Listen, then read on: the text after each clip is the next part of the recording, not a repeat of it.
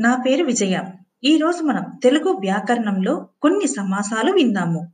ఇందులో విగ్రహ వాక్యం సమాసం పేరు కూడా మనం తెలుసుకుందాము. పదము.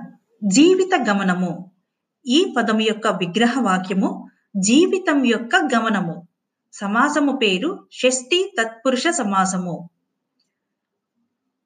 వెయ్యి రూపాయలు అనే పదము యొక్క విగ్రహ వాక్యము వెయ్యి సంఖ్య గల రూపాయలు. సమాసము పేరు ద్విగు సమాసము. ఇక ఇప్పుడు మరి ఒక పదము. మంచి పేరు విగ్రహ వాక్యము. మంచిదైన పేరు సమాసము పేరు విశేషణ పూర్వపద కర్మధారయ సమాసము. మూడు అంశాలు విగ్రహ వాక్యము.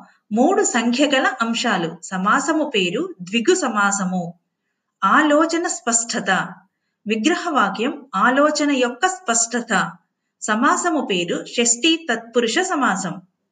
మందబుద్ధి అనే పదము యొక్క విగ్రహ వాక్యము మందమైన బుద్ధి. సమాసము పేరు విశేషణ పూర్వపద కర్మధారయ సమాసము. ఇవి మీకు బాగా ఉపయోగపడతాయి అని అనుకుంటూ ఈ రోజుకి సెలవు తీసుకుంటున్నాను. మరికొన్ని విగ్రహ వాక్యాలు వచ్చే ఎపిసోడ్లో విందాము.